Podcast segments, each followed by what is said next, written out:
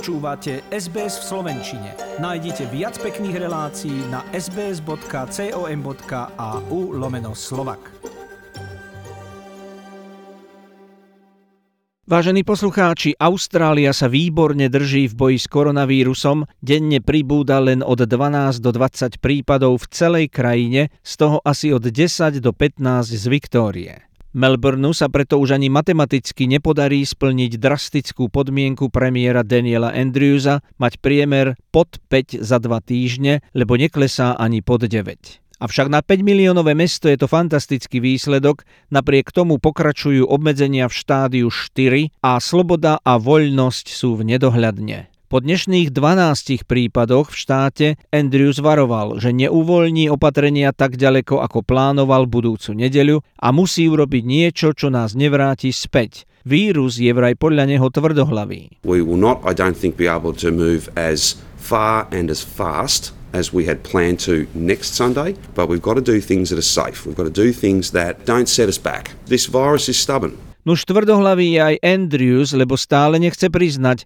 kto rozhodol o pridelení súkromnej ochranky pre hotelovú karanténu v Melbourne na miesto federálnou vládou ponúkanej armády. Obetným baránkom sa stala ministerka zdravotníctva Jenny Mikakosová, ktorú premiér podhodil, odvtedy s ňou neprehovoril a ani ho to vraj nezaujíma. Mika Kosová tento týždeň povedala vyšetrovacej komisii, aby neverila každému slovu premiéra a brala jeho vyjadrenia opatrne. Vo svojom vyhlásení informovala, že nie len v prípade hotelovej karantény, ale aj v iných rozhodnutiach Andrewsa podrývali bežný proces fungovania vlády a práve oni mohli zapríčiniť chyby pred druhou vlnou. Jej odstúpenie neslobodno brať ako výsledok zodpovednosti za stav. Podľa nej bol rovnako zodpovedný minister práce Martin Pakula, ktorý ostal po boku Andrewsa a aj sám premiér.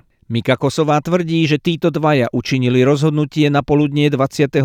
marca a ani neinformovali jej ministerstvo. Dozvedela sa to až na tlačovke Pakulu vedľa neho v ten deň. Bývalý hlavný komisár viktoriánskej polície Graham Ashton vypovedal pred vyšetrovateľmi, že jemu tento príkaz dala istá osoba v telefonáte práve 27. marca po jednej popoludní v 6-minútovom rozhovore. Meno osoby si vraj nepamätá, čo je na vrchného policajta neslýchané. Vyšetrovatelia podajú záverečnú správu o zbabranej hotelovej karanténe 6. novembra. Bývalá poradkyňa federálnej vlády za Tonyho Ebota a dnes reportérka stanice Sky News Prita Kredlinová sa vybrala na tlačovku premiéra Andrewsa a poriadne ho za ten telefonát grilovala. Priamo chcela vedieť, kto bola tá osoba 27. marca medzi 1.12 a 1.22 popoludní, ktorá telefonovala s Ashtonom. Opýtala sa Andrewsa, či by bol ochotný poskytnúť výpis hovorov zo svojho mobilu, alebo ministerky polície Lízy Nevillovej a šéfa jeho úradu Chrisa Ecclesa. Andrews odvetil, že vyšetrovatelia to od neho nežiadali. Všetko, čo pýtali, im vraj dal a vyhlásenie dala Ashton a týmto pre neho končí. Sám od seba nič neposkytne. A ak to vraj nežiadali, tak to asi nie je dôležité. Kredlinová argumentovala, že zákony vo Viktórii nedávajú sudkyni Jennifer Coutovej moc nazrieť do telefónnych výpisov. Andrew znovu odvetil, že sudkynia nežiadala ďalšie právomoci. Premiér obvinil Kredlinovú, že zachádza ďaleko, lebo od neho nikto nič nepýtal. Prior to 2 o'clock there was a decision made in relation to the use of private security in hotel quarantine. That decision was made and communicated to, by an individual. They say a someone in their submission 1:12 p.m. and 1:22 p.m.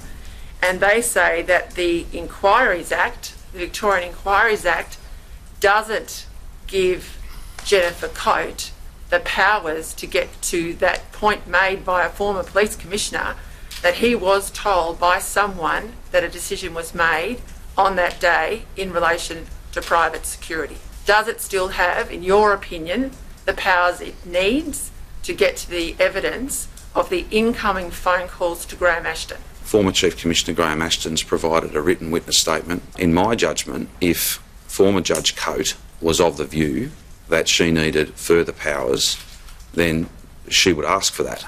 I don't believe there's been any request for additional powers, but Victoria Police are not running this inquiry. The inquiry is No, being run by a former, former judge.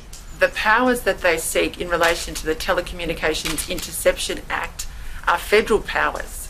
They're Yeah. powers that are not even in your gift to No, provide. indeed. Indeed. But Victoria Police have made a submission.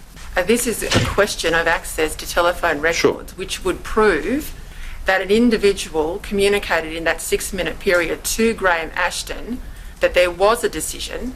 Graham Ashton's records are incomplete because he cannot access without a federal warrant, not state warrant, federal warrant, the incoming call record. But I might state that Chris Eccles, your records, Lisa Neville's records, and indeed your Chief of Staff's phone records, none of those at all have been provided to this inquiry. I would think that that would be a very important piece of evidence. You may choose to reflect on the inquiry. I'm, I'm not. They will seek what they believe is appropriate. You've just gone a little bit further than that and perhaps given the inference that things have not been provided to the inquiry. The inquiry didn't seek any of the material that you've just outlined. So I wouldn't want any anyone listening or watching at home to think that there was some material that was not handed up. It was not sought. Were you specifically asked for your phone records to be tendered to the inquiry? I don't believe so. Páči sa mi? Zdieľajte, komentujte, sledujte SBS v Slovenčine na Facebooku.